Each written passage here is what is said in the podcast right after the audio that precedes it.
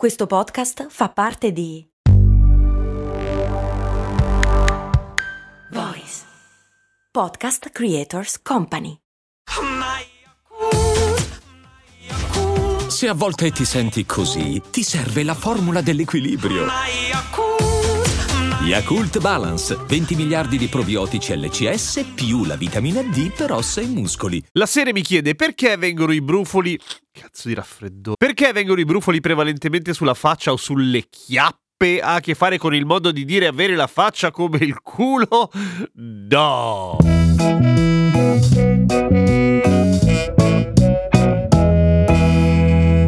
Ciao, sono il raffreddore di Giampiero Kester e questa è Cose Molto Umane. Com'è? Ubabbe? Com'è? Ridillo? Non riesci a parlare.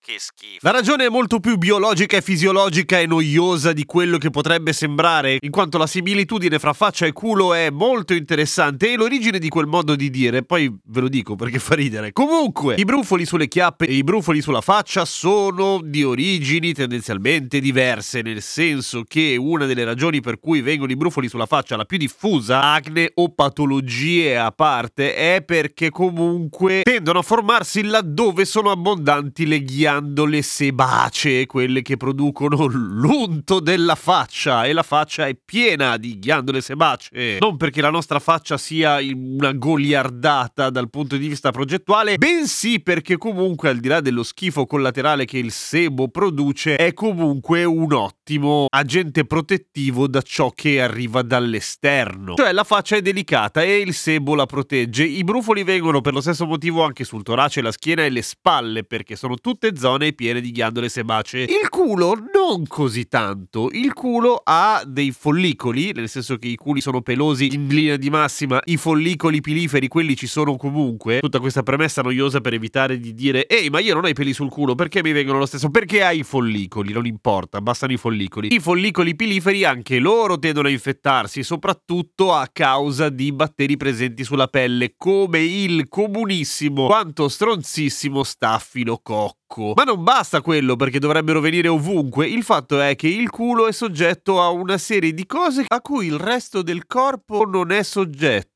Niente di strano. No, non è quello. No, non è nemmeno quell'altro. Nemmeno gli sguardi discreti. No, è semplicemente la frizione con le mutande e i pantaloni che sono più stretti. Cioè, sul culo ci appoggiamo continuamente quando ci sediamo e la pelle del culo sfrega continuamente contro le mutande e o i pantaloni quando camminiamo, e questa roba indebolisce la pelle. In un certo senso la lima, nel senso che si va ad assottigliare lo straterello più superficiale, quindi diventa più debole e prona alle fottute infezioni dello staffilococco, che si annida là dove ci sono i follicoli piliferi. Per cui sono due ragioni diverse quelle che fanno venire i brufoli in faccia e quelle che fanno venire i brufoli sul culo. Sono ugualmente brutte e brutti e fastidiosi i risultati, ma sono due ragioni diverse. Come mai si dice avere la faccia come il culo? Perché il significato del modo di dire avere la faccia come il culo è evidente, cioè uno che ha la faccia come il culo è uno che riesce a dire qualunque cosa senza pudore, senza vergognarsi, senza battere ciglio e fare un'espressione che sia una.